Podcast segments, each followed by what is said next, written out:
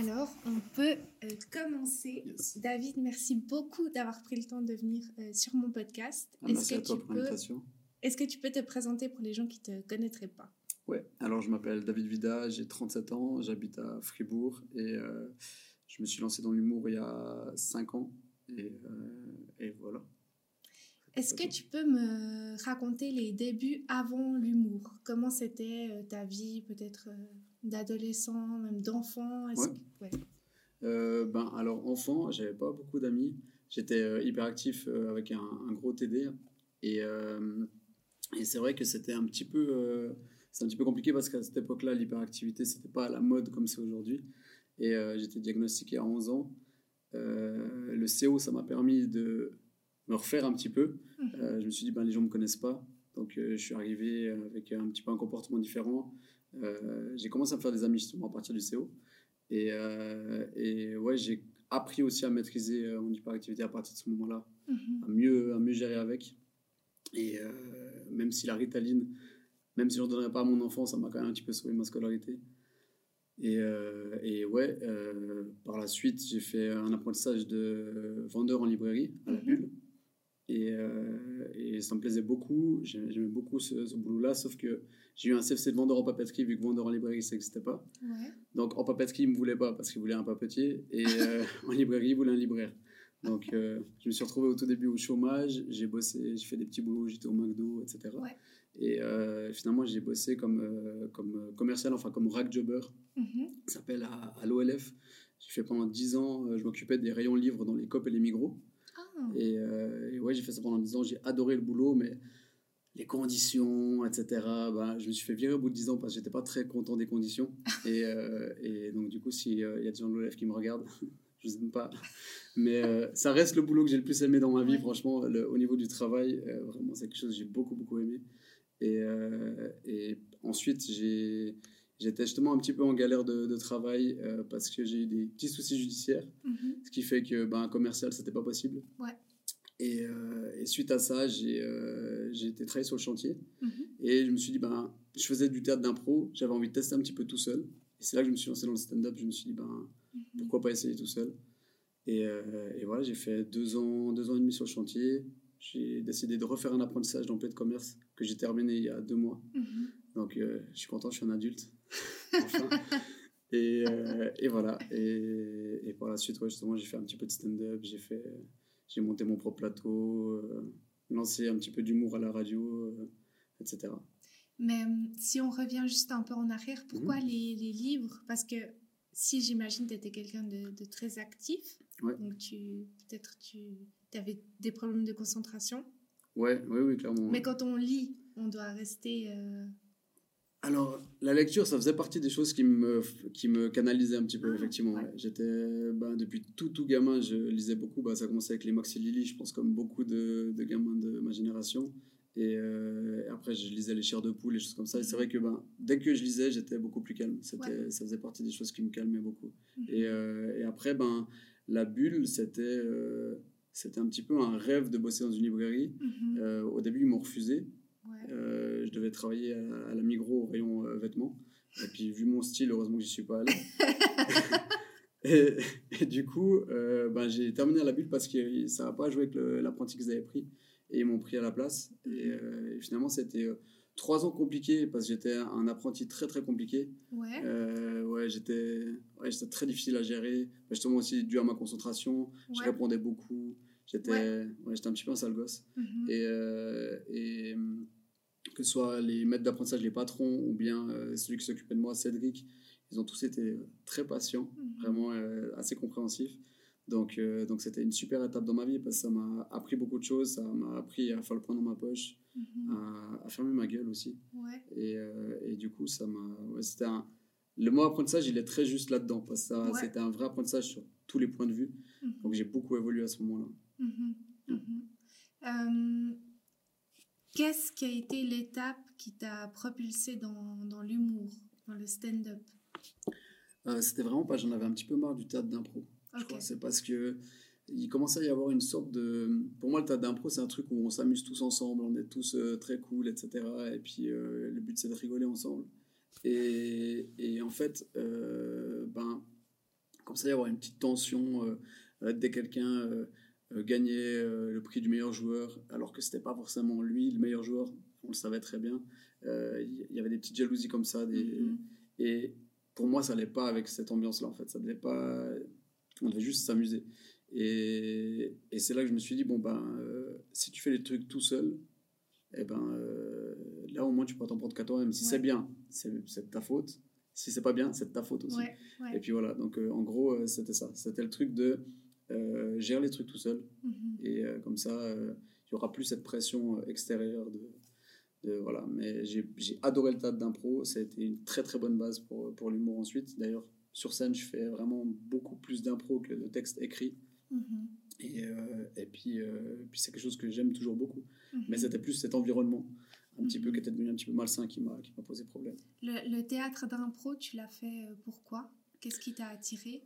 euh, C'est un ami qui s'appelle Jamil Kaymaz. Euh, qui, est, euh, qui est pour moi un des meilleurs improvisateurs en Suisse, qui est très très fort, euh, qui fait aussi partie de la Revue fribourgeoise, euh, mm-hmm. je pense qu'on en ouais. parlera après, euh, et, et qui est un très bon comédien, un très bon improvisateur, qui est maintenant euh, qui est un petit peu sur Twitch, il fait du stream aussi, mm-hmm. et euh, c'est lui qui m'a proposé une fois de, de venir tester, et, ouais. euh, et puis c'était ouais, il y a genre euh, vingt ans je pense, c'était ouais, il y a un petit, un petit peu moins de vingt ans. Et, et puis ouais, bah j'ai fait euh, j'ai été faire ça et j'ai trouvé ça tellement cool, ce truc, cette liberté, ce...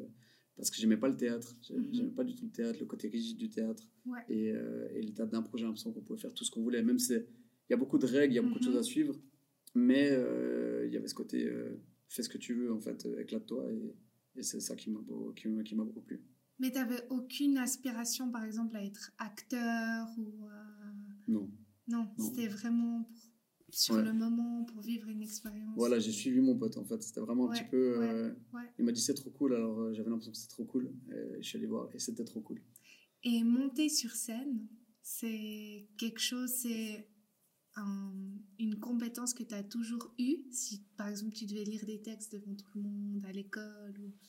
Alors euh, je sais que quand. J'ai, j'ai, j'avais pas l'impression, mais c'est vrai que quand je regarde des vidéos de, des, des spectacles de fin d'année ou comme ça, euh, ben oui, en fait, je pense que j'ai toujours ce côté un petit peu showman, donc j'aime bien euh, attirer l'attention et puis faire le con et tout ça. Et puis, euh, je pense un petit besoin comme ça, un petit besoin d'attirer l'attention et de, un petit besoin de reconnaissance, je pense, mm-hmm.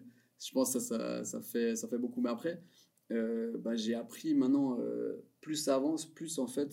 Je me rends compte que j'aime bien mettre les gens en avant, mm-hmm. plus que moi-même. C'est pour ça que là, le stand-up, je l'ai mis vraiment beaucoup de côté. Ouais. Et euh, que, que je fais plus de la programmation, que euh, j'essaie de, de pousser un petit peu des, des nouveaux humoristes qui, je pense, ont beaucoup mm-hmm. de talent, et puis essayer de leur donner un maximum d'opportunités, des trucs comme ça. Mm-hmm. Et je prends encore plus de plaisir à faire ça que, que d'aller sur scène. En fait, j'ai moins ce besoin de, de, qu'on me regarde moi, en fait. Mm-hmm. Est-ce que ça vient du fait que tu as été... Euh... entre guillemets validé, ou t'as reçu la reconnaissance que t'avais besoin, ou je sais pas, honnêtement je sais pas, parce que je pense que j'ai pas été validé, j'ai j'ai rien j'ai rien apporté au stand-up en, en soi, tu vois, en, euh, mon humour comme ça, j'ai rien révolutionné, je fais pas euh... alors oui, on, on reconnaît quand même un petit peu mon style, mais on va pas dire waouh, wow, Vida, c'est incroyable ce qu'il a fait, tu vois, c'est ouais, quel humoriste, quel, tu vois, c'est dingue, il y a pas euh... ouais, je suis pas non plus euh... j'ai pas marqué les esprits non plus, tu vois, mais c'est vrai que j'ai commencé et ça a été assez vite. Euh... après bah, quand j'ai commencé, c'était il y a cinq ans, il y avait pas non plus beaucoup de monde, mm-hmm. mais euh, bah, si tu regardes les personnes qui ont commencé plus ou moins en même temps que moi, que j'ai rencontré à ce moment-là, il y a Bruno Pequignot, mm-hmm. euh, qui lui euh, maintenant euh... il est très loin, il est sur Tataki, on le voit un petit peu partout à la R T S, il a fait une école à Montréal, il est en train de, de partir sur le côté acteur, et cetera. Euh, il y a Jérémy Croza, mm-hmm. qui a son, qui a son deuxième spectacle, euh, enfin premier spectacle remanié, ouais. et, euh, et qui lui justement euh, est en train de cartonner, il a gagné le prix de la S S A. Oh. Donc euh, euh, tout le monde allait plus loin que moi. Après moi justement, je me suis freiné, parce que comme ça a très bien fonctionné au début, ça m'a fait peur. Mm-hmm. Et euh, je me suis dit, mais est-ce que c'est ce que je veux faire ? Parce que c'est un truc que je prenais beaucoup de plaisir à faire, mais ouais. je me dis, si c'est un truc que je dois faire, est-ce que je serais aussi drôle ?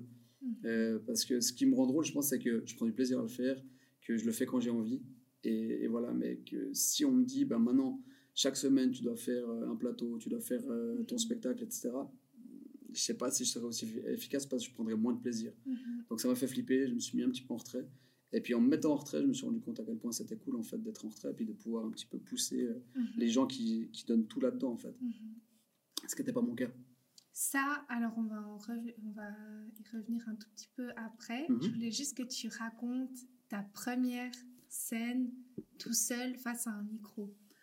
Alors ma première scène tout seul face à un micro, c'était au, au Rodhouse. Ah oui. Euh, c'était au Rodhouse, ouais. C'était, il y avait un, euh, il y avait deux trois, deux trois types qui avaient lancé un, un open mic. Euh, enfin non, c'est pas vrai, c'est pas un open mic, c'est une sorte de, de petit plateau. Ouais. Et euh, euh, il y a un pote à moi qui s'appelle Patrick Ferreira mm-hmm. qui a dit au gars qui organisait, il a dit mais euh, prends-le lui, fais-le jouer, euh, il est monstre marrant. Et, euh, et moi j'ai fait non, je suis pas trop d'accord. Et ce que j'ai proposé, c'était d'animer la soirée, de faire mm-hmm. M C. Et comme ça, j'ai dit, bah, je fais deux, trois petites blagues au milieu. Et puis, euh, puis voilà. Donc, j'ai fait M C. Euh, ça s'est bien passé. C'était marrant et tout ça. Et, euh, et par la suite, euh, ben, le gars, il m'a dit, ben, tu peux revenir. Mais cette fois, tu fais un quinze minutes. Ah ouais? Et, euh, et moi, j'ai fait, euh, OK, avec les larmes qui coulent. Non, non, je ne veux pas. J'ai un petit peu peur. Et c'était d'autant plus flippant parce qu'il y avait, je pense, soixante-dix personnes. Et sur les soixante-dix personnes, il y en avait soixante. C'était mes potes. Et vraiment, toute la salle, euh, tous mes potes sont venus, et cetera. Et, euh, et j'avais tellement la pression. J'ai fait quinze minutes de blagues sur le caca. Je pense vraiment, il y avait, sur quinze minutes, il y avait treize minutes, j'ai parlé de caca, de moi qui n'ose pas faire caca dans les endroits publics. Et, euh, et je pense, sur les quinze minutes, il y a une minute vraiment drôle. Et le reste, euh, le reste, c'était vraiment nul à chier. C'était, mais, c'était... mais si on pense qu'il y avait... La majorité du, du public étaient tes amis. Oui. Bah alors c'est rassurant, non? Non. Moi, non. En fait, moi, je trouve plus rassurant quand tu joues devant des gens que tu connais pas, parce que si tu te plantes, ouais. eh, ils se rappelleront pas. Ah. Tu vois? Et ils viendront pas te dire, tu vois, quand tu vas aller boire un verre avec eux, oh, t'as parlé quinze minutes de caca, tu vois.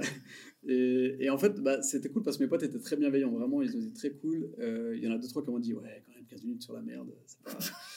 euh, et, et, euh, et moi sur le moment vraiment comme tout le monde a rigolé, mes potes ils me connaissent donc du coup c'était les blagues que je faisais aussi en privé donc ça passait bien et, et c'est en faisant une scène devant des gens que je connaissais pas où je me suis dit bah tu peux pas parler quinze minutes de caca mm-hmm. euh, parce que bah là ça passait moins bien, les gens se disaient mais... mais est-ce que tu avais écrit ça, tu ouais, l'avais j'avais, préparé j'avais, sur les quinze minutes j'avais huit minutes écrites et ouais. sept minutes où je me laissais euh, ah. partir un petit peu partout ouais. Et puis, euh, non, attends, c'est pas vrai. C'est pas vrai. J'avais écrit, je pense, douze, treize minutes et que deux minutes. C'est mm-hmm. par après où je me suis dit, il faut que je me laisse une moitié, ouais. où j'improvise. Parce que quand c'est écrit, en fait, tu sens que je récite trop.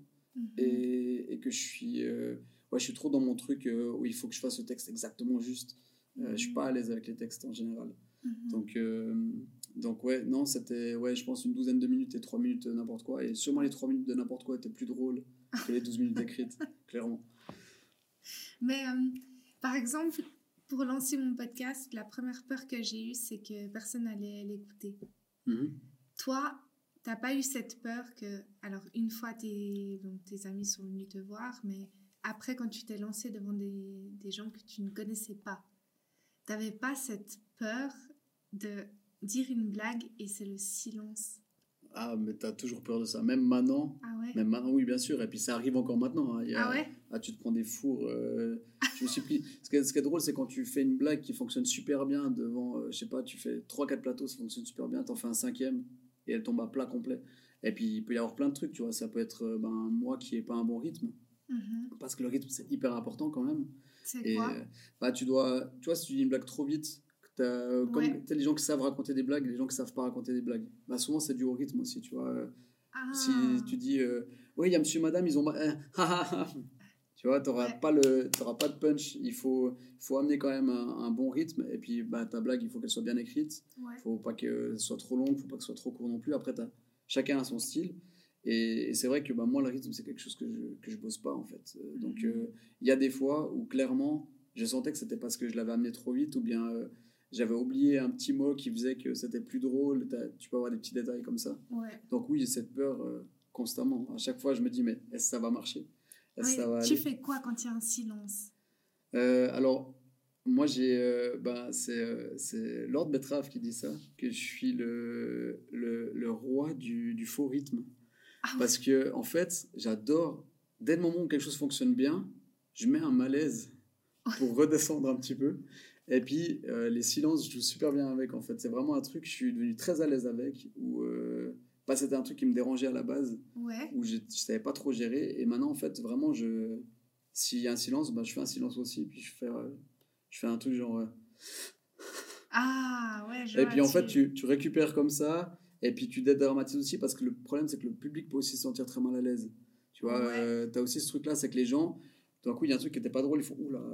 Et puis eux, ils sont mal à l'aise pour toi, ouais. ce qui fait que tu peux les perdre, en fait. C'est, oui. Si oui. le public est mal à l'aise, c'est fini.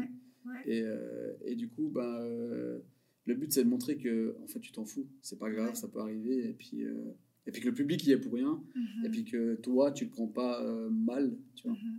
T'as, t'as déjà que... foiré un... un... représentation. Ah ouais, ouais. Ah ouais, ouais oui, oui, oui. Ouais, il y en a eu plusieurs. Mais ouais, comme tout le monde. Mais oui, oui, il y en a eu, il y en a eu pas mal. Je pense mon plus gros four. Euh, attends, le plus gros four, il y, a, il y en a eu deux. Il y en a eu deux. Mais je pense le plus gênant, c'était un, bon, c'était, c'était un festival euh, qui se passait dans la forêt de Montcor à Villars-sur-Glâne. Okay. Tu vois, tu vois cette grande scène en bois. Oui, oui, oui. Alors c'était là-bas, c'était là-bas dedans, puis il y a un type qui m'a invité, qui a dit « Ouais, j'aimerais trop que tu viennes, et cetera » Puis j'ai pris Jérémy Croza ouais. avec moi. Euh, et je lui dis « Ça sent un petit peu le guet-apens. » En plus, on n'était pas payé et tout ça, machin. Et euh, je dis « Ouais, c'est un festival, mais c'est un Villars, c'est cool, on va bien se marrer. » Et en fait, c'était un festival un petit peu de hippie, comme ça. Mm-hmm. Et je vois sur le groupe Facebook, il y a une nana qui dit euh, « Je pars pour le festival euh, dans la forêt de Montcor euh, aujourd'hui. » Donc c'était le lundi, le festival avait lieu le samedi. Ouais. Elle partait à pied depuis la Chaux-de-Fonds. J'ai dit « Ok, ça va être ça mon public. Ça va être très compliqué. Ça va être très compliqué. » Et on arrive sur place, il fallait... Il y avait des, il y avait des vélos sur scène. Il fallait pédaler pour qu'il y ait de l'électricité. Donc, il euh, y a ma mère qui a dû monter sur scène pour pédaler sur le vélo, pour qu'on puisse parler dans le micro. Et j'ai fait dix minutes, alors avec des gens qui, étaient, qui fumaient des bédos. Comme ça, on est passé entre un, un atelier d'Idja Guidou et euh, du rap suisse allemand. Vraiment, on est passé entre ça.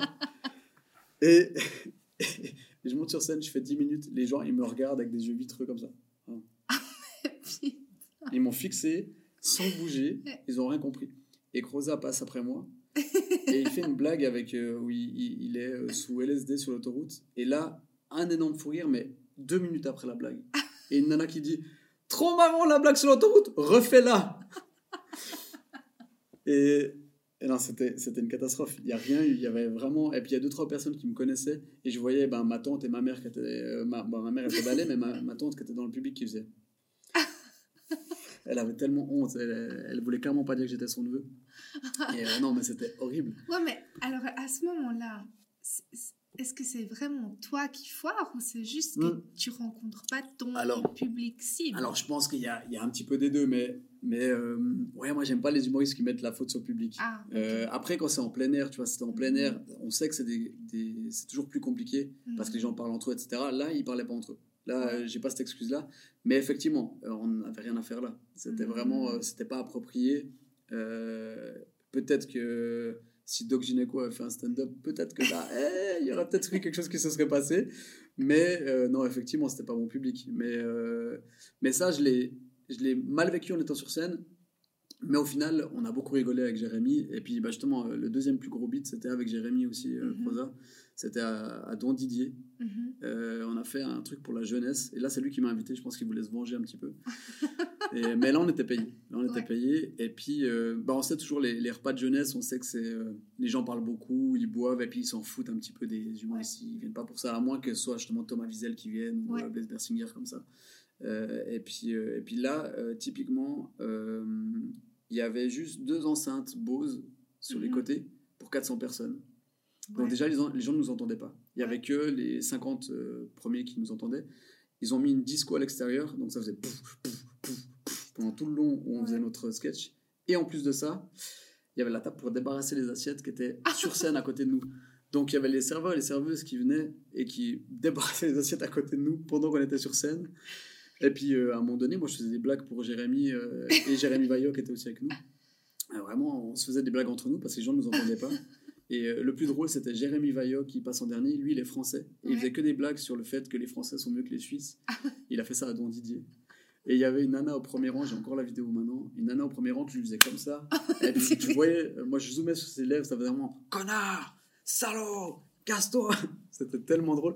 Et le micro a arrêté de fonctionner. Il a continué a cappella pendant dix minutes, alors que ça fonctionnait déjà pas avec le micro. Il a continué. Ouais, parce que les Français, vous voyez, on est beaucoup mieux. De... Et ben, non, c'était n'importe quoi. C'était n'importe quoi. C'était d'ailleurs très bonne imitation du français que j'ai eu. Mais, Mais t'étais payé. Oui, oui, on était payé. Mais et puis... tu t'es pas dit... Là... Non, en, en vrai, on, on a beaucoup rigolé. Ah ouais. Vraiment, on a beaucoup rigolé. Et puis... Euh...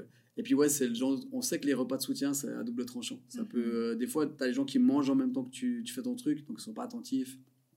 Euh, des fois, tu as l'impression que tu bites complet, puis tu as des gens après qui viennent dire c'était trop cool. Fait, ah, il y a des gens qui m'ont écouté. Okay.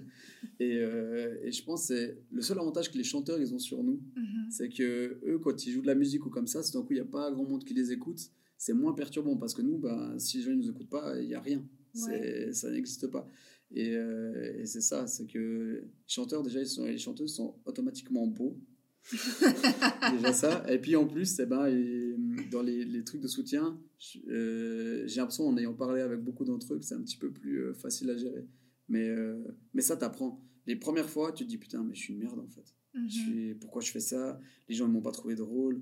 Euh, limite, t'as l'impression que vous allez te balancer des assiettes dessus. Et puis en fait, eh ben, tu te dis bah.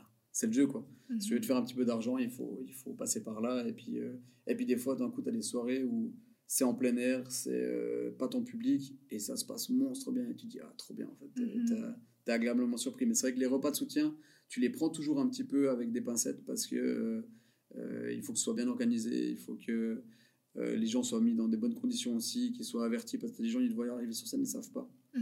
Ils savent pas. Et puis surtout, euh, ils disent, ouais, il y aura des humoristes, ça va être fou. Puis du coup, bah, ils entendent humoriste, ils pensent pas à David Vida, tu vois. Et on se dit, ils vont y arriver. C'est qui ce clown, en fait c'est... Donc il y a aussi ça, c'est que les gens, ils s'attendent à quelque chose de gros et ils se retrouvent face à quelqu'un qu'ils connaissent pas. Parce que bah, même si c'est à Fribourg, je suis pas forcément très connu, tu vois. Ça... Mm-hmm. Et des fois, je suis plus connu en France qu'à Fribourg, donc ça dépend. Mm-hmm. Euh... Ça dépend de tout, tu vois. Donc euh... ouais, c'est... des fois, c'est pas évident à gérer, mais t'apprends à gérer. Puis au final, le plus cool, c'est quand t'es avec des potes. Et puis, au final, tu rigoles, quoi. C'est, mm-hmm. ça, tu, tu te marres bien. J'ai euh, eu l'impression, en faisant quelques recherches, que tu fais beaucoup euh, d'autodérision. Ouais. T'es... Ouais, tu, tu ris euh, énormément de toi. Ouais. Est-ce que c'est quelque chose que tu t'es dit, euh, je vais faire tout de suite, ou c'est quelque chose qui est venu par après ? Non, alors c'était, euh, c'était tout de suite un petit peu mon créneau. Bah, je pense que l'autodérision, c'est le plus facile. Mm-hmm. Parce que déjà, de un, euh, tu sais que tu vas blesser personne, tu vas choquer personne. Quoi qu'il y a quand même des gens qui m'ont fait des remarques après, euh, après certains, certains shows en disant euh, « Ouais, tu peux pas te moquer des petits comme ça. » En vrai, ferme ta gueule, tu vois. Ouais. Et, euh, et, et c'est vrai que c'est un truc... Je le, moi, je le vis très bien. J'ai passé, je pense, les dix douze premières années de ma vie euh, à mal vivre le fait d'être petit. Ouais. Et euh, après, je me suis dit, mais en fait, euh, de toute façon, tu n'as pas de contrôle là-dessus. Tu ne vas pas changer, tu vas te faire allonger les tibias. Donc, euh, vis avec, en fait. Et puis, euh, c'est grave beaucoup mieux comme ça. Et c'est quelque chose que je vis très bien maintenant. Et, et je pense que l'autodérision, c'est aussi un, un moyen de, de désamorcer aussi. Quand tu, tu fais des blagues sur d'autres choses qui peuvent être un petit peu... Euh, un petit peu plus euh, touchy comme ça, eh ben, si tu te moques déjà de toi, ça montre que, ben voilà, c'est, on est là pour rigoler, il n'y a rien de sérieux, mm-hmm. et souvent, il y a un truc à faire passer derrière, tu vois, euh, ben, c'était Julie, patronne, là, qui, qui m'avait écrit, elle a dit, euh, tu, tu devrais euh, faire autre chose que de, que de parler que de ta taille, parce que euh, euh, t'es, t'es, t'es, une, t'es grand, en fait, t'es quelqu'un de grand, quand t'es sur scène et tout ça, et j'ai trouvé ça trop chou. Et, et justement, c'est un truc que je me disais, ben, je voulais faire autre chose, et maintenant, en fait, j'ai rajouté le fait que, euh, ben, on, on, on met pas, en fait, en... Il y a beaucoup de, tu sais, la, la grossophobie, la xénophobie, mm-hmm. et cetera, mais il n'y a pas euh, la petitophobie, mm-hmm. si tu veux. Mm-hmm. Les blagues sur les petits, ça fera marrer tout le temps, tout le monde. Et puis, ben, moi, je me dis, moi, je le vis bien, mais des gens qui le vivent mal, ben, je me dis, il faut que je le rajoute un petit peu, il faut que je le rajoute dans le sketch en, en disant, ben, euh, rendez-vous compte en fait que quand euh, quelqu'un fait une blague sur un gros, vous êtes, oh non, c'est pas bien. Par contre, quand quelqu'un fait une blague sur un petit, c'est marrant. Ouais. Alors qu'il y a des gens qui le vivent tout aussi ouais. bien. Ouais. Et je prends l'exemple, et puis c'est un truc qui est vraiment arrivé, où euh, j'étais à un souper, et il euh, y a un gars que je connais pas, un gars un petit peu, justement, un petit peu fat comme ça, qui... qui me dit « Ouais, toi, t'es tellement petit que ta tête, elle pue des pieds. » Et puis, du coup, la blague me fait beaucoup marrer, tu vois. Et mais je me dis « Bah, ok, bah, je vais me venger, tu vois. Ouais. » Et, et lui, je lui ai dit « Bah, toi, t'es tellement gros, quand tu fais un cauchemar, tu tombes des, tu tombes des deux côtés du lit. » Et là, il y a une pote à moi. En plus, c'est une pote à moi. Hein. Elle me tape dessus quand ça fait « Non, mais ça se fait pas. » Je fais quoi, ça se fait pas? Je fais, ben, euh, tu peux pas te moquer de lui parce qu'il est gros. Je me dis, c'est moqué de moi parce que j'étais petit. Je fais, ouais, mais lui, il l'a pas choisi. Ah. Et puis, et puis je vois dans ses yeux qu'elle se rend pas compte de ce qu'elle dit, tu ouais, vois. Ouais. Et puis, euh, je fais, ben, moi, je me suis pas fait grossir les jambes parce que j'avais le vertige, tu vois. c'est, euh, et, et c'est là, en fait, que tu vois à quel point c'est très OK de se foutre de la gueule des petits, parce que c'est comme si c'était pas grave, parce que c'est tout chou, tu vois, un petit, tu lui pinces les joues et puis voilà, tu vois. Ouais. Alors qu'il y a des gens, en fait, c'est une monstre souffrance. Ben, on voit là maintenant, il euh, y a beaucoup de gens qui se font opérer pour se faire ouais, rallonger les jambes. J'ai, j'ai vu. Et il euh, y a un type justement en Suisse là euh, qui, qui a fait cette opération qui est hyper douloureuse, alors que lui il fait un mètre soixante-douze je crois. Ouais. J'avais vu un truc comme ça. Et euh, il se trouvait beaucoup trop petit, il trouvait qu'il n'était pas assez viril, et cetera. Machin. Et puis là, il veut faire une deuxième opération pour arriver à un mètre quatre-vingt-dix Il arrive déjà à un mètre quatre-vingt-dix il va arriver à un mètre quatre-vingt-dix Et, euh, et je me dis, ben, justement, on ne se rend pas compte que psychologiquement, il y a des gens, c'est très dur pour eux. Mmh. Et, euh, et je me suis dit, ben, je vais continuer à, à prendre ce credo, mais en mettant derrière un truc pour euh, que les gens se rendent compte, en fait, que ben, euh, se moquer des petits, ça reste de la moquerie, tu vois. Mmh. Et, et pour moi, je suis quelqu'un, je pars du principe, on peut rigoler de tout. On peut rigoler d'absolument tout, et il faut rigoler de tout. Mais il euh, y a une différence entre rigoler et se moquer. Pour moi, tu okay. vois, c'est euh, si vraiment euh, tu fais une blague gratuite qui apporte rien, mm-hmm. eh ben tu le fais entre potes, tu vois. Je veux dire, moi, je suis le premier à faire des blagues que je ferais jamais sur scène en privé, et puis on le fait tous, tu vois, et, et parce que c'est dans notre cercle. Mais euh, je pense que si tu fais une blague pour sensibiliser quelque chose derrière, et puis juste bah, une blague qui te fait marrer, et tu sens qu'il y a aucune malveillance derrière, eh ben souvent ça se ressent. Mm-hmm. Et, et je pense que c'est là aussi que les, la différence elle doit être faite, parce que si tu commences à censurer des trucs, tu commences à dire bah non, on ne peut pas rigoler de ça, bah tu rends la chose encore plus grave. Est-ce que euh, la personne concernée qui pourrait t'écouter euh, s'est déjà vexée? Est-ce que tu as déjà eu ça? euh, Moi, j'ai eu, parce que je faisais une blague sur les véganes. Ouais. Et puis, oui, il y, y, euh, y a une nana qui était venue après un spectacle à Genève, euh, qui était venue vers moi en disant euh, ouais. Euh, Euh, ça se fait pas, euh, tu peux pas dire ça, et cetera. Et puis euh, j'ai dit, mais euh, con- concrètement quoi? Ouais. Et puis elle dit, ah, moi ça m'a blessé. Je suis bah, alors dans ce cas-là, je m'excuse parce que c'est pas le but de te blesser, mais par contre, euh, je pense que c'est assez ok parce que finalement, je parle d'une de mes, ex- de mes ex-copines qui est euh, végétarienne, qui est devenue végane, et, euh, et je dis, euh, au final, euh, c'est pas malveillant ce que je dis. Et puis euh, le seul truc euh, que je pense où, où je, le, je la fais moins cette blague, c'est que elle est assez facile, elle est assez mmh. cliché comme ça, machin. Euh, ensuite, sur le fait que les véganes, ils n'ont pas beaucoup d'énergie, puis c'est vrai que c'est pas la plus drôle que j'ai, tu vois. Mais il n'y a rien de méchant, tu vois. Je dis pas, euh, pas je dis clairement dans, dans le truc, c'est que pour moi, les véganes, ils ont raison, en mmh. gros. Ce qu'ils font, c'est juste, tu vois. Euh, mais c'est comme tous les mouvements, et eh ben, je pense qu'il y a, une, euh, il y a un juste milieu à avoir, tu vois. Tu peux pas euh, euh, penser à avoir des convictions et puis traiter les autres d'assassins directement, tu vois. Tu peux pas faire ça. Tu peux les aider peut-être à faire le pas, ouais. tu vois. Mais moi, typiquement, je sais que je ne pourrais pas vivre sans poulet. Ouais. Alors, vraiment, le poulet, c'est la vie. Et euh, je ne me considère pas pour autant euh, comme un assassin, tu vois. Ouais, ouais. Euh, donc, je sais que ce que je fais, ce n'est pas bien. Je ne vais pas dire le contraire, tu vois. Je pense que dire, non, non, mais c'est bien de manger de la viande et de tuer des animaux pour ça, je pense que là, on arrive dans un truc où, effectivement, c'est, on ne peut pas dire ça.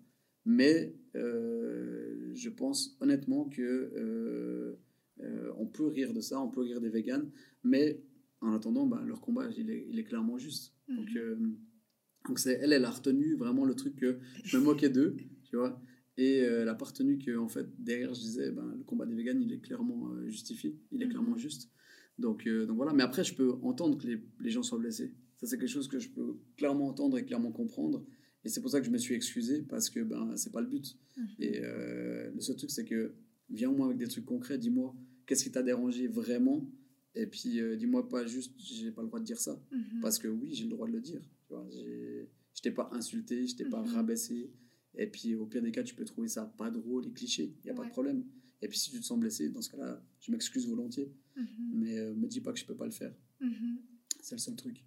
Moi, j'ai, j'ai l'impression que la, la parole, elle s'est beaucoup libérée. Mm-hmm. On est vraiment... Euh... Mais en même temps, on peut plus rien dire. C'est vraiment mon impression. que, mais tout est sujet à, à débat, ouais. Et que euh, l'humour, d'après moi, c'est une façon peut-être de, d'amener les choses, d'amener des débats, mais de façon plus euh, légère, mais mm. quand même plus intelligente. Ouais. Tu vois, par exemple, un T P M P, ouais. euh, pff, voilà. Quoi. Non, clairement, clairement. Mais ben, c'est ça le problème, c'est que ben, en même temps, comme tu dis, on, on, on peut dire, on peut s'exprimer plus facilement, plus librement, et en même temps, ben, on, on est très vite censuré. Ouais. Mais ben, justement, il n'y a pas ce truc de... Il y a de nouveau le juste milieu, tu vois. Il y a pas de... Il y a des gens qui disent ben, on ne peut plus rien dire, et souvent, les gens qui disent on ne peut plus rien dire, c'est des gens qui n'ont rien à dire. Mmh, souvent. Mmh. Ceux qui disent qu'on ne peut plus rien dire du tout, ils n'ont rien à dire d'intelligent. Vraiment. Donc, euh, s'ils ne peuvent plus rien dire, tant mieux. Et, euh, et après, je pense qu'on on peut dire beaucoup de choses, mais il faut y réfléchir avant. Il faut dire les choses euh, correctement. Il faut réfléchir justement à si ce qu'on dit, c'est vraiment, ça apporte quelque chose, si c'est concret, si euh, c'est vrai.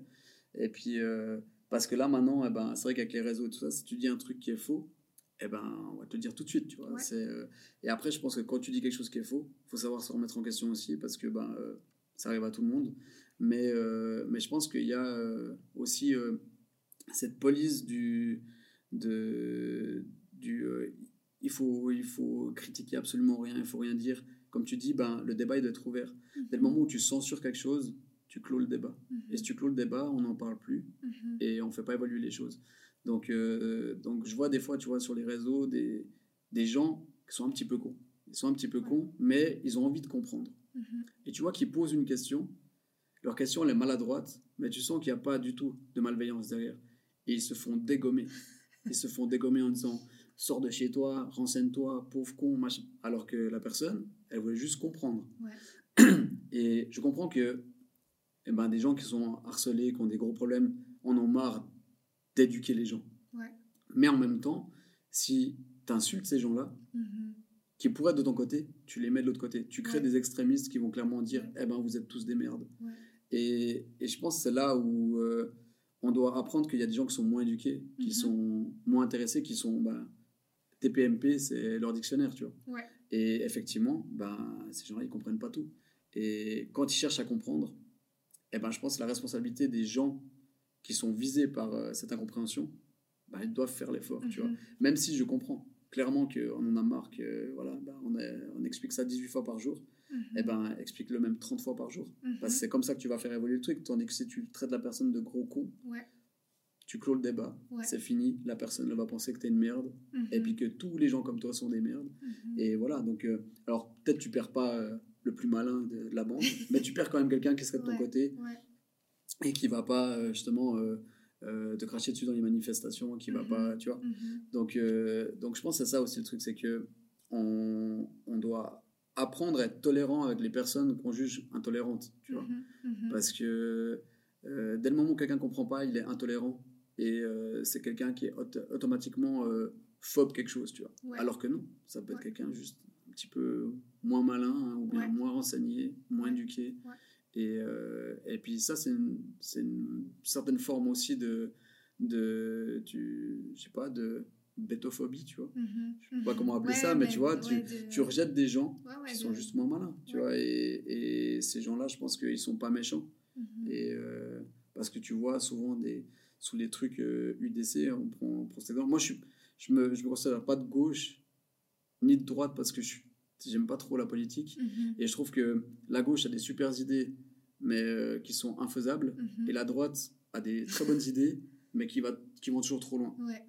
Mais euh, et donc du coup moi, pour moi il faudrait un, un juste mélange, mais vraiment pour moi les idées de la gauche comme celles de la droite c'est, c'est de la merde, c'est, donc je suis vraiment je suis très neutre par rapport à ça, mais je vois sous les trucs U D C souvent quand tu vois les commentaires euh, des, des gens, eh ben, tu vois que c'est des gens souvent qui sont un petit peu bêtes, mm-hmm. qui sont un petit peu bêtes et qui ne comprennent pas, et ils lisent une, une affiche, ils voient l'affiche, ils disent ah ouais c'est trop vrai, et ils ne vont pas chercher plus loin, ils ne cherchent pas plus loin, ils ne comprennent pas, et, et ces gens là en fait tu peux très vite leur faire comprendre qu'ils sont dans le faux, tu vois. Sauf que si tu vas leur dire gros facho, raciste de merde, et ben on dit ah alors tout de suite machin, et puis ils se victimisent, ça devient des victimes, et ils sont plus des, c'est, c'est plus des bourreaux. Ouais. Tu les ouais. tu les victimises en ouais. fait, tu les tu les rends victimes. Et ça ça pour moi c'est le gros problème actuel, mm-hmm. c'est que ben, les gens n'osent même plus te poser de questions. Mmh. Ils n'osent même plus demander parce qu'ils savent qu'ils risquent de se faire ramasser. Parce que c'est comme ça, c'est, si tu poses une question et que tu n'es pas renseigné, c'est fini, tu vois. Comme les gens qui ne savent pas la différence entre transgenre, transsexuel, pourquoi on ne dit plus transsexuel, tu vois. Mm-hmm. Eh ben, euh, moi, personnellement, j'ai dû poser la question pour comprendre, mm-hmm. tu vois. Mm-hmm. Et je, je l'aurais fait sur un, sur un article Facebook, mm-hmm. je me suis fait démonter, oui, oui. tu vois. Ah, oui, oui, et oui, et oui. c'est ça, c'est qu'il y a des gens, eh ben, ils n'ont pas forcément beaucoup d'amis, beaucoup de, ouais. de, d'entourage, et puis ce qu'ils font, c'est qu'ils vont sur Facebook, et ils demandent sur Facebook. Ouais.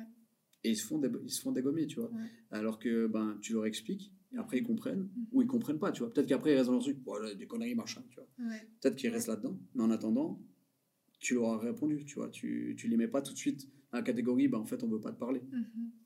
Est-ce que tu peux me parler de Please Stand Up et ouais. de la revue fribourgeoise? Donc, ce que j'ai eu l'impression, à nouveau, c'est que tu as mis en place pas mal de choses à Fribourg. Oui.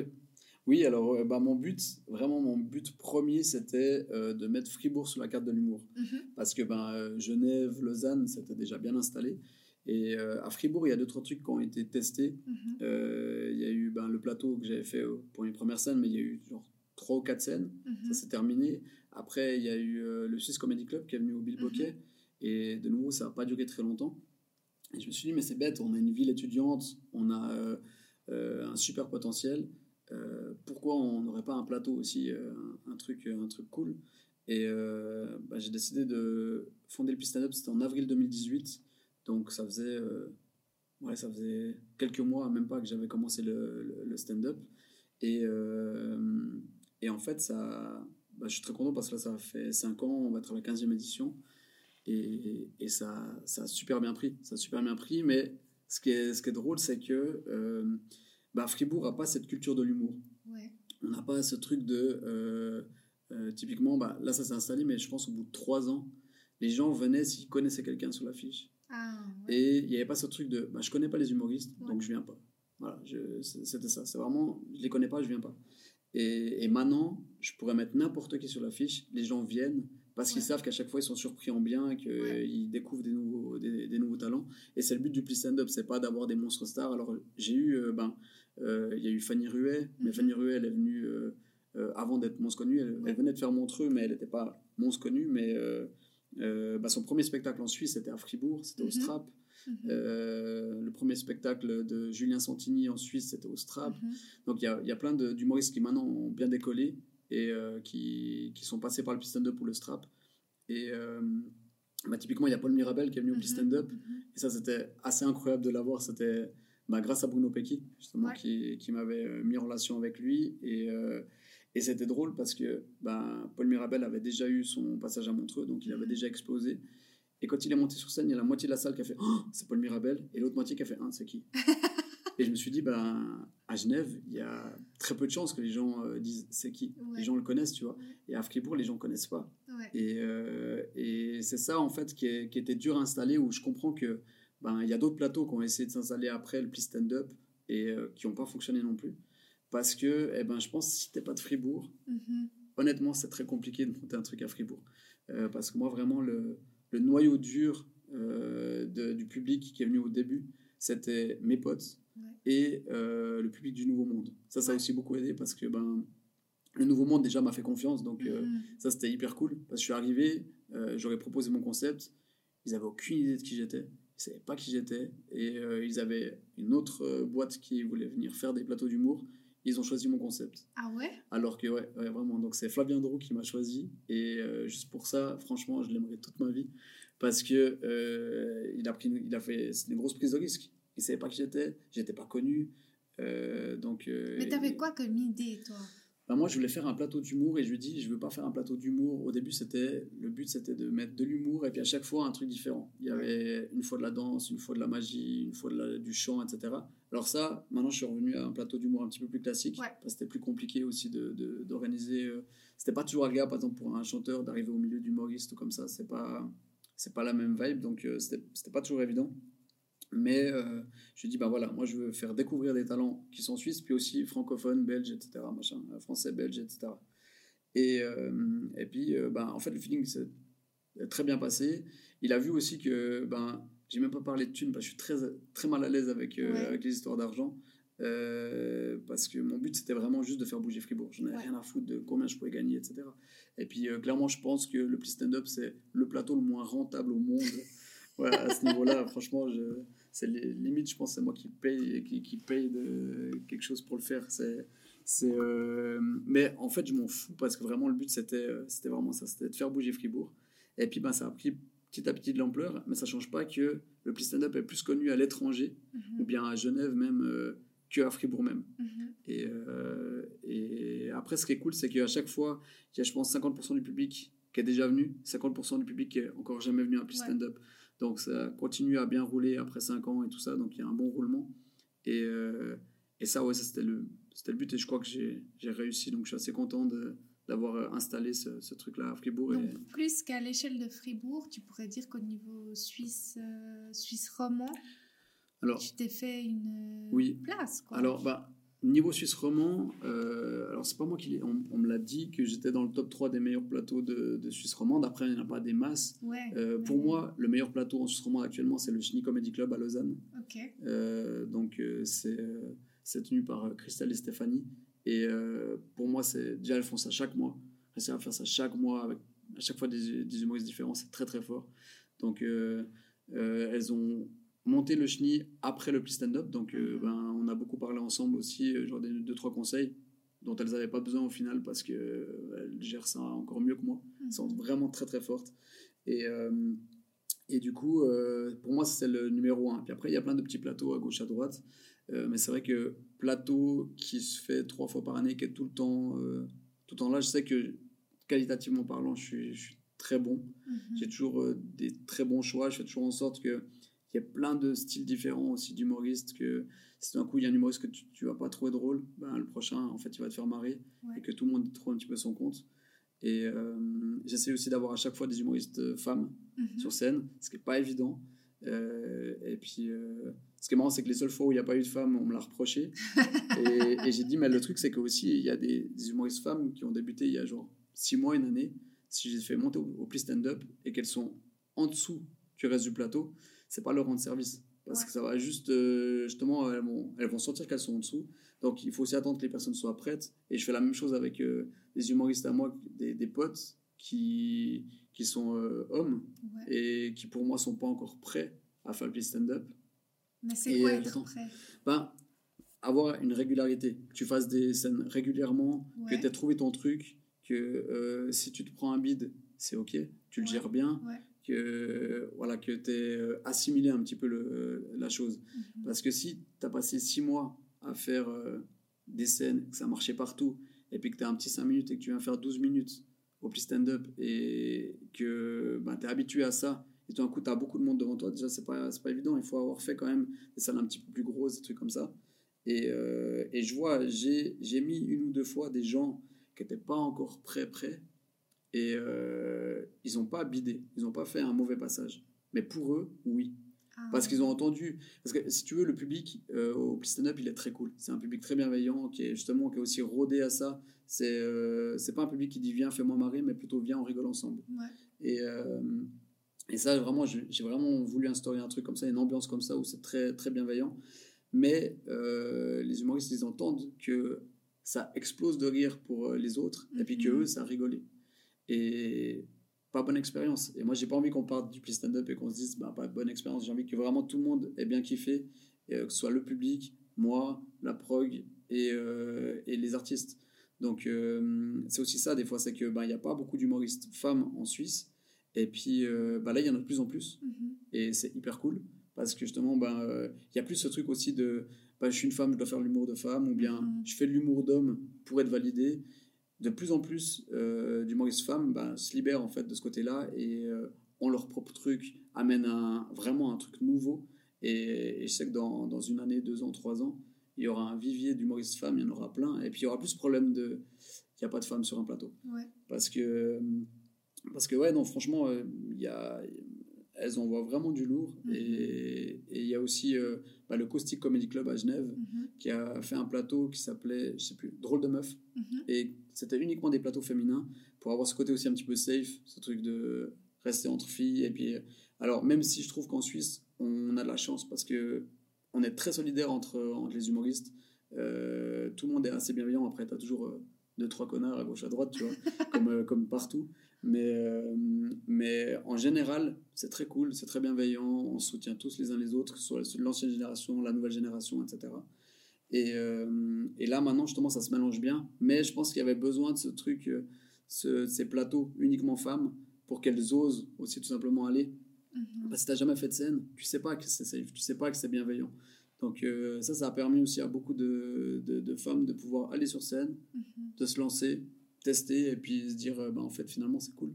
Et, et après, petit à petit, être lâché dans des plateaux mixtes où mm-hmm. elles voient que finalement, bah, l'ambiance est plus ou moins la même, tu vois. Mais quelqu'un qui n'a jamais fait de scène, qui se lance, qui vient vers toi, qui dit, David, euh, j'ai un rêve. J'aimerais, euh, je suis sûre que je suis le prochain. Euh, Jamil Debouze, euh, ouais. laisse-moi euh, monter sur scène. Bah, je lui dis, euh, voilà mon I B A N. Non, euh, bah ça, y a, j'ai créé juste avant le Please Stand Up, c'était tout début deux mille dix-huit, uh-huh. janvier ou février, j'ai créé les scènes ouvertes Fribourg. Ouais. Et ça, ça permet à n'importe qui de venir tester. Donc maintenant, ça se passe au Strap. Ouais. Au début, c'était à l'Arbuvette. Et euh, l'Arbuvette, qui était un endroit qui n'était pas du tout approprié à faire du stand-up. Et, euh, mais c'était, l'accueil était tellement cool. Mm-hmm. Les gens là-bas sont tellement sympas. Et puis, euh, euh, en fait, tu es à table. Je ne sais pas si tu es déjà allé. Tu as vraiment, en fait, c'est une ancienne boucherie. Donc, tu as des euh, marcassins euh, empaillés derrière toi, et cetera. Puis, en fait, tu as juste une table qui sépare les artistes des gens. Donc, les gens ah. sont assis à table et toi, tu es debout devant eux, mais à un mètre deux. Ah, donc, okay. c'est très flippant. Puis, ouais. en même temps, c'est un super bon exercice parce que tu vois la réaction de chaque personne. Ouais, vraiment. Ouais. Donc, euh, si tu passes ça, après, le reste, c'est plus facile. Mm-hmm. Et on a commencé là-bas pendant, je pense, deux ans. Un truc comme ça. Et, euh, et ça, vraiment, ben, si toi, maintenant, tu me dis « Ah, ben, j'ai envie de tester », ben, j'ai un groupe WhatsApp où, justement, ben, il y a une cinquantaine de, de jeunes humoristes dessus. Et je fais un tournus. Euh, chaque deuxième jeudi du mois, au Strap, il y a la scène ouverte. Euh, je mets une semaine avant qui est dispo. Et puis après, dans les gens dispo, je fais un tri. Je fais en sorte de faire tourner un maximum. Et puis, ben, euh, vraiment, n'importe qui peut venir tester. Et après, si quelqu'un vient, teste, que c'est n'importe quoi, je dis, ben, pour la prochaine fois, rebosse. Mais il n'y a pas de... C'est une scène ouverte. Donc, ça veut dire que si tu te plantes, ce n'est pas grave. Ouais. C'est vraiment un truc où c'est OK. Si tu viens trois, quatre, cinq fois et que tu te plantes à chaque fois, là, je vais te dire, ben, maintenant, bosse avant de revenir. Mais, mais par bosse contre, sur quoi? Parce qu'on ben, peut se dire, ben, je suis juste mauvais en fait. Alors il y a des gens, il y a des gens qui sont juste mauvais. Et puis il y a des gens qui sont juste mauvais et à qui on le dit depuis des années et qui continuent quand ah. même. Ah ouais, il ouais, y a des gens, il euh, y, y, y a des gens qui qui insistent et qui continuent. Et puis euh, bah, si ça les rend heureux, voilà. Après il y en a aussi qui insistent, ça fonctionnait pas et ils insistent pendant euh, une année, deux ans et tout d'un coup ils trouvent le truc. Tu vois. Donc euh, faut aussi se dire que des fois, quand tout le monde te dit « Ouais, non, c'est pas fait pour toi », des fois, en fait, il faut quand même continuer. Il mm-hmm. faut quand même continuer. Après, il y a des gens, vraiment, ils n'ont rien. Ils n'ont mm-hmm. rien du tout. C'est comme si moi, je me mettais à la chanson, je peux bosser tout ce que je veux. Franchement, à part euh, faire saigner les gens, je ne vais rien faire, tu vois. Donc, euh, donc voilà. Mais, mais, euh, mais en général, ben, si tu es vraiment motivé, que, t'as vraiment, que tu sens qu'il y a un truc, ben, clairement, il ne faut pas lâcher. Mais euh, il faut accepter de se prendre des bites, il faut accepter de se prendre des remarques, il faut, il faut passer par-dessus ça. Mais en général, bah, je fais un feedback à ces gens. Je leur dis, bah, écoute, ça, c'était bien, ça, c'était bien. Ça, il faut travailler. Ton rythme, il ne va pas du tout. Donc ça, il faut que tu le bosses aussi. Travaille la gestuelle, parce que si tu parles tout lentement, mais que tu parles dans tous les sens, bah, les gens, ils vont voir que ça aussi. Ils ne se focalisent plus sur ce que tu dis. Il euh, y, y a plein de petits trucs comme ça, des petits conseils. Après, je ne suis pas, je suis pas metteur en scène, je ne suis pas coach. Mm-hmm. Je suis pas... Donc je, je donne les, les conseils que je peux donner. Mais euh, je ne suis pas euh, toujours hyper pertinent non plus, tu vois. Donc... Euh, Donc voilà, je donne par rapport à ce que moi je vois, par rapport à toutes les, tous les gens que je vois venir, ben à force, tu commences à voir un petit peu d'autres trucs. Et puis, euh, puis ouais, ben ça c'est le but, c'est la scène ouverte, c'est pour aider les gens à se lancer dans un, dans un univers un petit peu safe aussi. Justement, ils savent que c'est pas grave, si tu te plantes, c'est pas grave. Les gens, ils t'applaudissent à la fin. Il n'y a pas de gens qui te huent, il n'y a pas des gens qui te, ouais. qui te disent c'est nul.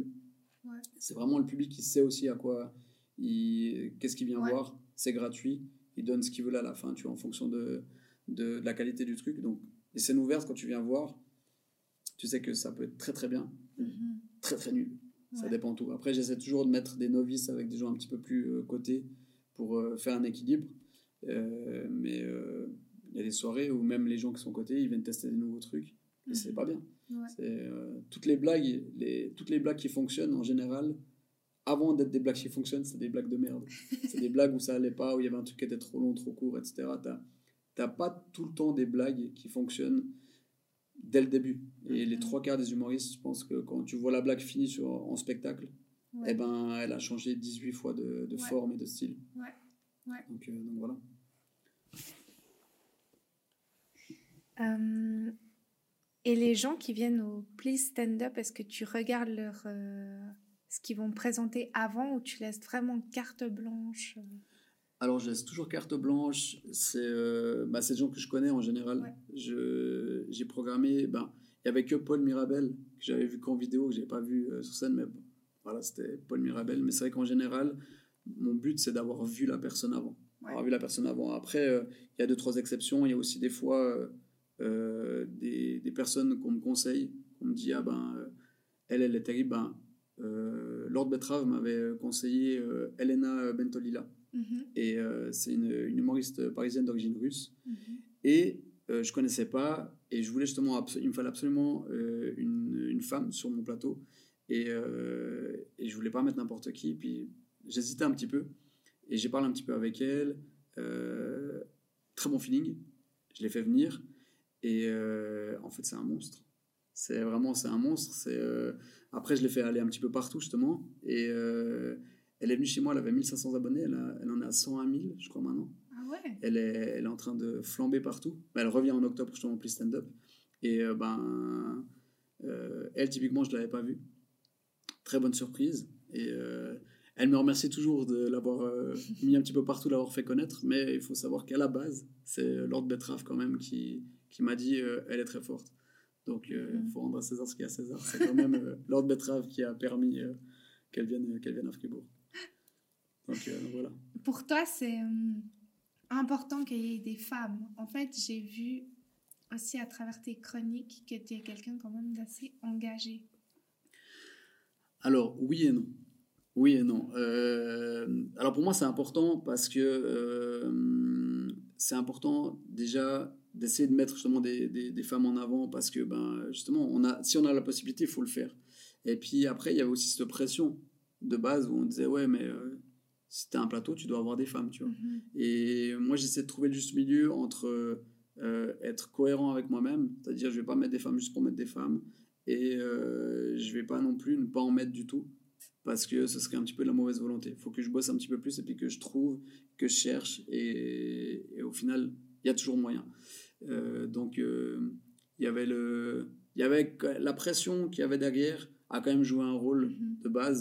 Ce serait un petit peu hypocrite de ma part de dire non, non, moi je voulais absolument mettre des nanas, tu vois. Moi je voulais mettre des gens drôles. Mm-hmm. Après, homme, femme, je m'en fous. Moi je fais pas la différence. Et, et après, il y avait cette pression qui m'a un petit peu poussé à, à chercher un petit peu plus loin, à creuser pour avoir plus de femmes. Et, euh, et puis après, au niveau des chroniques, alors au niveau des chroniques, en fait, je suis engagé dans le sens que je vais souvent taper sur des gens sur lesquels je ne devrais pas taper. Par exemple, ben Damien Pilaire, qui est le, le, rest, le, le grand boss de Radio Fribourg, ben dans chacune de mes chroniques, il, prend, il, il en prend une. Mais euh, tu, tu fais valider ça avant ? Non, non, ils ne savent pas. Ils ne ouais. savent pas euh, ce que je vais dire. Ils ne savent pas ce que je vais dire. Mais tu as carte Et, blanche. J'ai carte blanche, mais parce que je ne vais, je vais jamais trop loin non plus. Je ne suis pas irrespectueux non plus, tu vois. C'est... Ouais. Et, et après, ben, euh, y a eu euh, la chronique ben, avec Heidi, ouais. euh, où là, en fait, c'était pas... De nouveau, ce serait hypocrite de dire que je suis engagé. C'est pas que je suis engagé, c'est que juste cette histoire, ça m'a trop énervé. Ouais. Je me suis dit, mais comment ça se fait qu'en fait, on en parle si peu ? Comment ça se fait que c'est possible ? Comment, comment on peut arriver à, à des trucs pareils, en fait ? et, et comment un avocat peut dire ce genre de choses, en fait ? Mmh, mmh. Et, et moi, c'est ça qui m'a énervé. Et d'ailleurs... Euh, Justement, euh, euh, j'ai eu beaucoup de gens qui sont venus me dire euh, « Ouais, fais attention parce que l'avocat, il n'a pas apprécié, machin, blablabla. Ah ouais » euh, y a des captures d'écran qui ont été prises euh, par rapport à tes premières stories, où là, j'avais été un petit peu plus virulent que dans la chronique. Et, euh, et, et du coup, euh, j'ai dit bah, « Qu'est-ce que je m'en bats les couilles ?» en, en fait, je m'en fous. Mais je m'en fous. Je m'en fous euh, d'autant plus. Je, je pense que vraiment, bah, si Maître Dafon nous regarde, coucou, ferme ta gueule. Et vraiment, je, je, vraiment, il faut qu'il ferme sa gueule parce que, je, en fait, moi, j'admire les avocats qui euh, défendent euh, des, des gens qui sont indéfendables. Je trouve ça très admirable parce que ben, ces gens, peu importe ce qu'ils ont fait, ils ont le droit à une défense. Ça, je suis OK. Par contre, après, quand tu dis des choses comme il dit, ou justement, euh, genre, euh, c'est le bourreau qui souffre plus que la victime, bah, ferme ta gueule. Ouais, c'était, ouais. c'était gratuit. C'était vraiment... Et ça, pour moi, ça sert même pas à la défense, tu vois. C'est, c'est, pour moi, c'est, c'est pas crédible. Il y a rien. Y a, c'est, c'est gratuit, c'est, c'est con, c'est méchant. Et, euh, et, et ça, justement, j'ai vu ça, j'ai fait, non, je, je peux pas, euh, je peux pas rien dire. Et c'est vrai que ben, Heidi, je la connaissais pas. Euh, je connaissais pas du tout Heidi. Et, et c'est juste, en, en voyant ça, je me suis dit, mais peu importe, en fait, je connaisse ou pas, peu importe l'histoire, tu peux pas, je peux pas rien dire. Et après, ben, c'est vrai que ça, ça a amené l'histoire avec, aussi avec Prosper, où euh, il y a eu le plateau là, pour euh, Prosper. Mais ça, c'est de nouveau, c'est une, une initiative de Lord Betrave. Mm-hmm. Donc, euh, euh, je sais que quand il y a eu le reportage à la télé, ils ont parler de moi, mais de nouveau c'est Lord Betrave, c'est vraiment lui qui a initié. Il est venu vers moi, il a dit est-ce que ce serait possible de faire un truc au strap. Moi tout ce que j'ai fait c'est dire oui clairement. Mm-hmm. euh, mais euh, après j'ai fait l'organisation autour, etc., mais vraiment l'initiative, euh, faut savoir que Lord Betrave il s'est énormément battu pour Prosper, il a, il a écrit à Romain Collot, il a, il a fait vraiment plein de démarches, tout ce que moi je n'ai pas fait. Donc vraiment de nouveau s'il y a une personne vraiment à euh, qui s'est engagé, qui a vraiment fait le taf, c'est, c'est, c'est Lord Betrave. Mmh. Donc, euh, donc voilà, alors moi je suis, je suis engagé, mais je fais toujours attention aussi euh, dans quoi je m'engage, euh, parce que ben, il faut que je connaisse vraiment bien la cause, il faut que je sache qui est derrière, euh, où va quoi, qui fait quoi, et cetera. Euh, donc c'est pour ça que je m'engage dans peu de choses, mmh. euh, ou alors je fais des trucs moi-même. Il y a un truc... Euh, Avec, euh, que je fais avec euh, Wanis Corpato, mm-hmm. euh, qui a été, euh, ça a été lancé en fait par son frère qui s'appelle Ratim. Euh, ça s'appelle le Sadaka Challenge. Mm-hmm. Et euh, en gros, ça consiste à mettre un statut sur Facebook ou sur Instagram, et à chaque like, on verse un franc, à chaque commentaire, on verse cinquante centimes. Et puis, euh, eh ben, quand Ratim il avait fait ça, il y avait quelques likes dessus, et cetera. Et je me suis dit, ben, en fait, c'est bête. Euh, Moi, je suis un petit peu plus connu, j'ai un petit peu plus de monde qui me suit, pourquoi je ne le ferais pas? Et euh, vu que je connais bien son frère Wanis, euh, j'ai dit, ben, viens, on fait les deux ensemble, et on met les deux ensemble nos cagnottes, et cetera, vu que lui, il a aussi pas mal de gens qui, qui le suivent. Et euh, on a commencé ça il y a six ans, je crois. Et c'est un truc qu'on fait chaque fin d'année. On fait, donc on verse de nos propres poches par rapport aux likes, et ensuite, il y a des gens qui rajoutent des dons. Donc, on est arrivé des fois, je crois, à quatre ou cinq mille francs en tout. Euh, et... Euh, Ça, c'est un truc dans lequel, oui, je m'engage. Mm-hmm. Bah, je sais où l'argent y va. Ouais. Euh, parce qu'il n'y a rien qui vient chez nous. Ouais. Euh, l'argent, il n'est pas donné en cash mm-hmm. aux associations. On achète quelque chose pour l'association. Comme ça, on est sûr que c'est pas... Il y a des assos où on sait qu'il bah, y a une partie qui va être prise, machin, ou bien... Euh, pour, euh, même s'il faut des salariés dans certaines assos, on ne veut pas que ça aille dans les salaires. Ouais. Donc, c'est pour ça qu'on fait, par exemple, au tunnel, on fait les repas suspendus, on en achète ah, ouais. une centaine, ouais. des trucs comme ça. On a payé justement un, un véhicule pour une personne handicapée. Euh, enfin, on a participé à, à, la, à la collecte. Euh, on fait les, les courses pour, pour la tuile, mm-hmm. juste comme ça. Mais on ne va pas donner d'argent ouais. parce que justement, on ne veut vraiment pas que... Notre but, c'est vraiment qu'on sache où cent pour cent de l'argent mm-hmm. est, est envoyé. Et je, c'est le problème un petit peu actuellement avec les assos, c'est qu'on ne sait jamais trop où ça va, qui va prendre l'argent. Et puis, euh, surtout dans les grosses assos, tu vois, il y a toujours un, un big boss mm-hmm. qui est blindé. Et, euh, et ça, c'est des trucs, ça, ça, ça m'énerve ouais. beaucoup. Donc, c'est vrai que je suis euh, engagé à petite échelle ouais. parce que ben, je fais attention. Euh, j'essaie de faire vraiment, d'être cent pour cent clair de ce côté-là. En fait. Mm-hmm. Mm-hmm. Mais donc, tu te contentes pas d'être un, un humain comme les autres. Tu veux quand même avoir un impact. Euh... à Fribourg, où tu veux quand même... Euh, parce qu'il y a des gens, bah voilà, ils se contentent juste de scroller, de voir, bah, il se passait ça, voilà. Ouais. Tu, tu, tu réagis quand même, t'as quand même besoin de faire entendre ta voix, ou de... Je sais, je sais pas si c'est un besoin. Je pense que oui, il y a toujours ce, ce besoin euh, de, d'attirer l'attention, et cetera. Je pense quand même, il y a, il y a ça. Mais après, c'est plus si...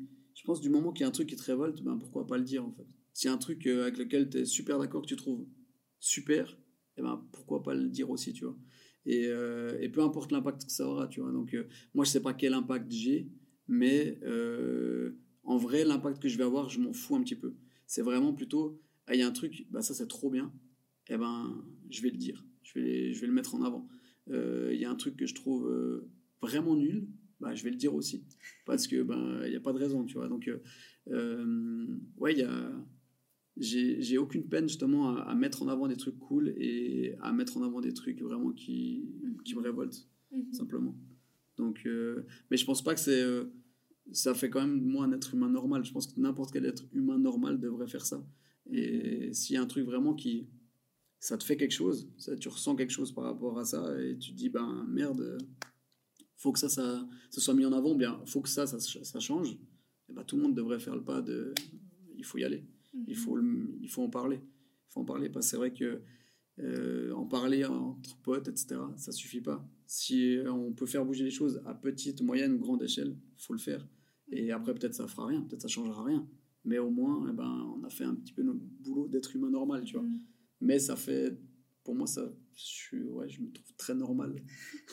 Vraiment très, très normal. Euh... J'ai vu que Lord Betrave, mmh. donc que je ne connais pas, euh, j'ai connu euh, à travers euh, Prosper, mmh. il va se consacrer à sa carrière d'humoriste, ouais. c'est ça ? Oui. Toi, on en a parlé un tout petit peu au début du podcast, tu n'as pas cette euh, ambition, vu que tu as euh, fait un apprentissage que tu as terminé. Ouais. Euh, tu sépares vraiment, pour toi, tu as deux vies, enfin, comment ça se passe ? Ouais, alors c'est vrai que je me vois pas vivre, en tout cas humoristiquement parlant, je me vois pas vivre en tant qu'artiste. Mmh. Après, peut-être euh, comme producteur, manager ou euh, programmateur comme ça, ça, c'est un truc qui me parle déjà plus. Et puis, ben, je verrai dans dans le futur euh, comment comment ça avance. Je mets petit à petit des choses en place, mais euh, ouais, plus de ce côté-là, plus dans, dans la prod, prog ou, ou management. Euh, général. Mais le fait de commencer un apprentissage, de le terminer, c'était dans quel... Euh... Alors, c'était pour avoir un papier concret. J'avais juste mon C F C de vendeur en papeterie, qui uh-huh. entre-temps est devenu un A F P. Ah. Donc, euh, parce que j'avais fait en, en deux ans. Ouais. Et, euh, et je me suis dit, ben, frère, t'as trente-trois ans, euh, il faudrait quand même avoir un truc sur lequel retomber, euh, autre chose que... de mettre en place des trucs sur le chantier alors que je suis pas manuel, tu vois. Je savais très bien que j'allais pas finir sur le chantier parce que je suis vraiment nul. Je suis vraiment nul, mais nul de chez nul. Et, euh, et, et c'est vrai que ben, euh, ouais, c'était plus euh, un, une manière pour moi de, de me sécuriser, mm-hmm. de, de sécuriser le truc et puis après de me permettre justement de, d'aller voir à gauche, à droite euh, ouais. ce que je pourrais faire. Mais c'est, pour toi, c'est pas un, un... Bon, tu vas peut-être pas le dire ici, mais c'est pas... une torture d'aller le lundi matin au travail? Non. non, non, alors pas du tout. non, je bosse justement dans une entreprise où bah, euh, je bosse dans le bâtiment et le bâtiment à la base, c'est pas un truc qui m'intéresse de plus que ça. Ouais. Mais bah, j'ai appris tellement de trucs, finalement, ça m'intéresse beaucoup. Bah, j'ai vraiment appris beaucoup de choses. Et puis surtout, l'équipe avec laquelle je travaille, c'est que des gens que j'aime beaucoup. Vraiment, euh, tous les gens que j'aime pas, ils sont partis. Donc, euh, donc voilà. Euh, j'ai... Ouais, vraiment, pour ça, j'ai beaucoup de chance.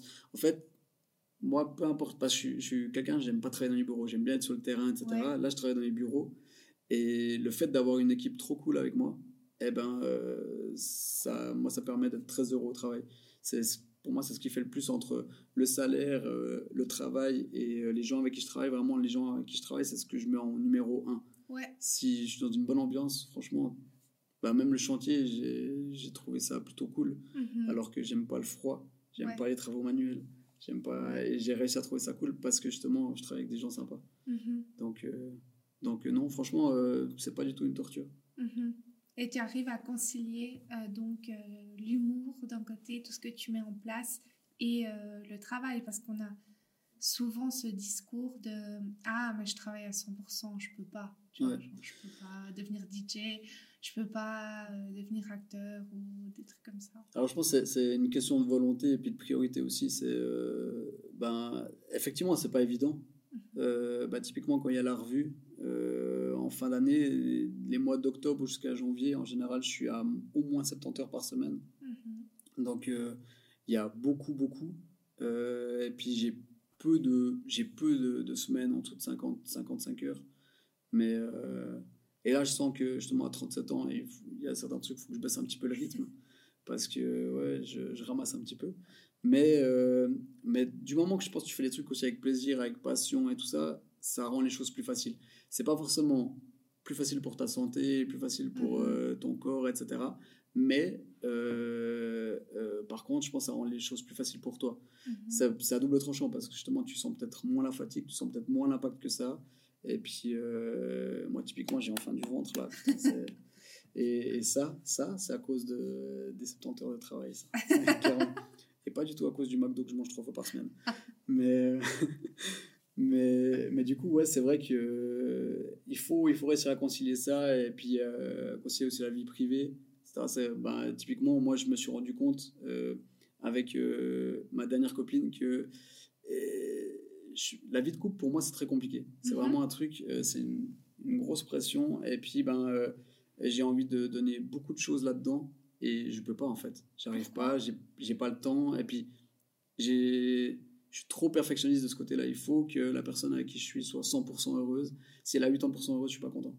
Mm-hmm. Donc, du coup, ben... Euh, ouais, j'ai un petit peu, je suis un petit peu défectueux au niveau euh, vie amoureuse et, euh, et je me suis rendu compte que c'est pas un truc fait pour moi, quoi. C'est vraiment un truc euh, où ça, en fait, ça m'a enlevé un gros poids aussi, que euh, ben, je suis quelqu'un, je suis très heureux quand je suis seul, je suis très heureux quand je suis en couple aussi, mais seul, je suis très heureux. Et je me suis dit, ben, en fait, j'ai pas besoin d'être en couple. Et puis surtout, euh, je pense que eh ben, je peux devenir un frein un petit peu pour la personne avec laquelle je je peux être en fait. Mm-hmm. Bah, je suis aussi très casanier, j'ai mes trucs, j'ai mes machins. Et puis, euh, ouais, après, je fais des concessions. Mais il ne faut pas non plus pas me faire chier, aller faire des balades en montagne euh, tous les week-ends, tu vois. Et, et c'est vrai que ben, euh, mon ex-copine, c'était ça. Là, mon ex-copine, c'est une femme incroyable. Et vraiment, je n'ai pas grand-chose à lui reprocher, vraiment. Mais euh, c'est moi qui ne me sentais pas à la hauteur de ouais. ce que je voulais donner. Et, euh, et je me suis dit, c'est une pression que je me mets à chaque fois, bêtement. Alors pourquoi me l'imposer en fait euh, mm-hmm. Et peut-être que dans quelques années, je changerai d'avis. Mais là, actuellement, en fait, je me suis, je me suis rendu compte que si j'ai envie d'être bien aussi dans ma vie, il ne faut pas que je me pose. Parce que... Est-ce qu'autour de toi, tu vois, des... est-ce que tu es invité de plus en plus à des mariages, ouais. à des baby showers, à des ouais. trucs comme ça? Est-ce qu'on te fait remarquer que tu, tu es peut-être en retard, entre guillemets? Ou même ta famille, est-ce qu'ils s'inquiètent? Je te dis vraiment parce ouais. que euh... moi, ils s'inquiètent. Donc, je me demande... Quoi, parce que t'es pas marié avec des enfants? Et voilà. Mais... Alors, là, moi... là, je devrais être en train de faire des tartes aussi. Bah oui, moi, franchement. Euh, moi, je m'attendais à ce que tu sois là en train d'allaiter et tout. Mais... Et puis là, euh, non, juste tu parles. Super. Bravo, ta vie, bravo. Mais euh... elle m'a fait feu, coco, si vous avez vu. Euh, mais alors ma famille ma famille beaucoup moins ma famille euh, ma mère bah, je, mon frère un petit peu comme mon, mon frère il est en couple depuis dix ans ah. mais il va peut-être pas forcément euh, faire des enfants, se marier, etc. euh, et, et euh, ma mère, je crois qu'elle s'est fait une raison. ah ouais. Euh, ouais, ouais. Moi, je me suis dit, bah, j'aimerais bien avoir des enfants, mais c'est pas un but dans ma vie. Si j'en ai, tant mieux. Si j'en ai pas, tant pis. C'est pas, c'est pas grave, vraiment. C'est pas du tout un, une pression que j'ai. Et puis, euh, après, mes potes, il y en a certains qui disent « Ouais, bon, maintenant, il faut te poser. Euh, eh, c'est bon, il faut arrêter maintenant. » Puis, puis je fais « Bah non, en fait, c'est très bien. Ça me va très bien comme ça. Euh, je suis très heureux. Regarde, toi, t'as des cernes encore pires que les miennes, alors que tu fais pas cinquante heures par semaine. Donc, euh, est-ce que t'es vraiment heureux, mon gars ?» Donc, euh, donc voilà. Mais après, euh, oui, je suis invité à des mariages. Mais c'est, je me réjouis beaucoup pour les gens. Et ouais, j'ai ouais, pas du tout ouais. ce truc de « J'aimerais trop vivre ça. Mmh. » Vraiment, pff, je suis très, je suis très OK avec ça. C'est pas... Je m'en fous un petit peu. Et je dis, si ça doit m'arriver, ça m'arrivera. Et, mmh. Un petit peu comme tout, je suis, je suis comme ça pour beaucoup de choses. C'est euh, des choses qui arrivent, elles n'arrivent pas par hasard. Mmh. Et, euh, et puis si ça n'arrive pas, c'est que ça ne devait pas arriver. Donc euh, ça n'a rien de forcer les choses. Mmh. Euh, sauf toi, parce que là, il faut y aller. Maintenant, les, les enfants, tout ça, il faut se dépêcher. Eva. Mais, mais non, mais sinon, c'est vrai qu'on se fout tellement une pression. Les gens foutent une pression. Ça ne change rien. Si, de toute façon, trouver la bonne personne, ça se fait pas. Euh, tu tu peux pas forcer la bonne personne à arriver. Mm-hmm. Donc euh, si ça doit arriver, ça arrive. Mm-hmm. Est-ce que tu pourrais être avec quelqu'un qui a pas d'humour? Non, je pense pas. Non. Enfin, pas, disons, pas de deuxième degré. Euh, non, non, je pense qu'il faut quand même avoir le second degré. Après, euh, mon la, mon ancienne belle-mère, la, la, la mère de mon ex-copine, euh, elle est nulle en second degré, vraiment. Elle comprend tout au premier degré. Et, euh, et c'est quelqu'un avec qui je, bon, je m'entends vraiment très très bien. Elle est vraiment trop cool et tout. Mais euh, c'est un, un manque de second degré très chou. Les gens qui n'ont vraiment pas d'humour, qui rigolent pas, qui sont souvent un chien, ça je ne pourrais pas. Ça, pour moi, ça c'est, c'est presque une forme de bêtise en fait. Parce que ces gens doivent être tristes, mais d'une force. Et euh, euh, ne, pas m- ne pas me trouver drôle, c'est une chose. Ne pas avoir de second degré, je pense que ça c'est, c'est différent. Mais une, je pourrais être avec une personne qui ne me trouve pas drôle, parce que bah, voilà, c'est. Mm-hmm. Enfin, quoi que je sais pas. J'aime bien qu'on me trouve drôle quand même. Je sais pas. Aujourd'hui, euh, si quelqu'un nous écoute et par exemple a euh, des troubles de l'attention, mm-hmm. euh, ou qu'on lui dit ben voilà, tu trouveras jamais rien dans ta vie, ou et puis que cette personne elle a des rêves ou des aspirations, qu'est-ce que tu pourrais euh, lui dire ou lui donner comme conseil? Ben, fais les choses comme si t'étais une personne normale en fait. Je pense que que t'es euh, que que t'aies des troubles d'attention, que tu sois hyperactif, que tu sois autiste, que peu importe, peu importe ce que t'as, euh, que tu sois dyslexique. À moins que tu sois suisse allemand. Ça, c'est, là, ça, on les met à part. Mais, mais sinon, à part ça, franchement, je pense qu'il faut, il faut se donner les moyens de faire ce qu'on a envie de faire.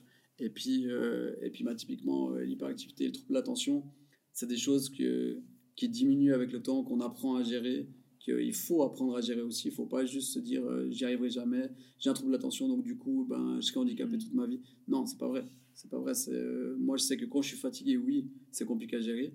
Mais sinon, si tu, tu te donnes les moyens, tu fais un petit peu d'effort, et ben, tu y arrives. Surtout que moi, j'ai, c'est très, très violent. Euh, vraiment. Euh, mais là, tu vois, je pense à douze mille trucs en même temps, mais c'est pas handicapant. Ouais. Pas si t'apprends à, à faire le truc. Donc, euh, ouais, si t'as quelqu'un qui a des troubles d'attention, bah, en fait, ça change rien. Mm-hmm. Ça change rien. Tu peux avoir des troubles d'attention, tu peux être hyperactif, dyslexique, ça change rien du tout.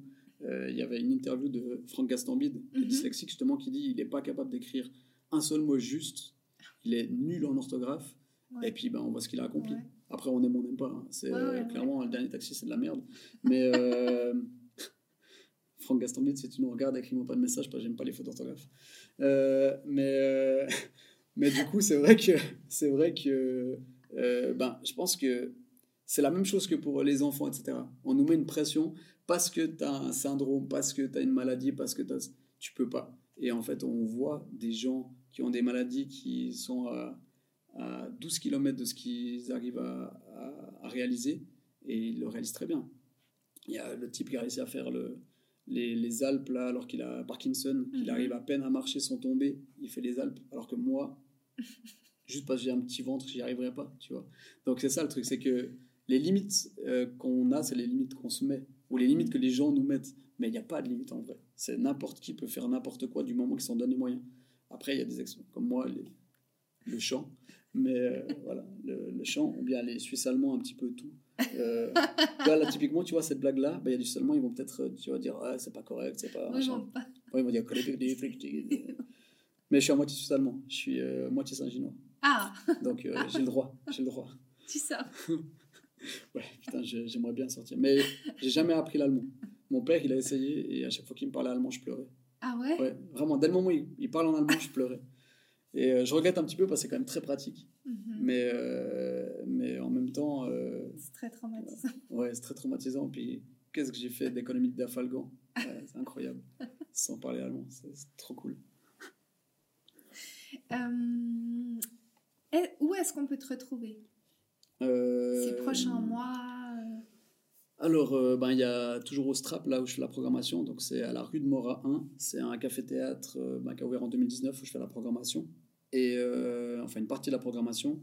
Et euh, ben, y a chaque deuxième jeudi du mois, il y a les scènes ouvertes. Mm-hmm. Euh, chaque premier jeudi du mois, il y a le Test and Shot. Mm-hmm. C'est, là, c'est des humoristes un petit peu plus euh, euh, rodés qui viennent euh, tester des nouvelles blagues. Et puis, quand ils loupent leurs blagues, ils doivent boire un shot.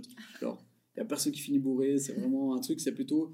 Euh, ils boivent le shot, les gens ils applaudissent et ils passent à autre chose. En fait, ça enlève un petit peu cette peur du bide. Ouais. Euh, tu, tu bois ton shot, les gens ils applaudissent, tu passes à autre chose. Ça te remet un nouveau rythme.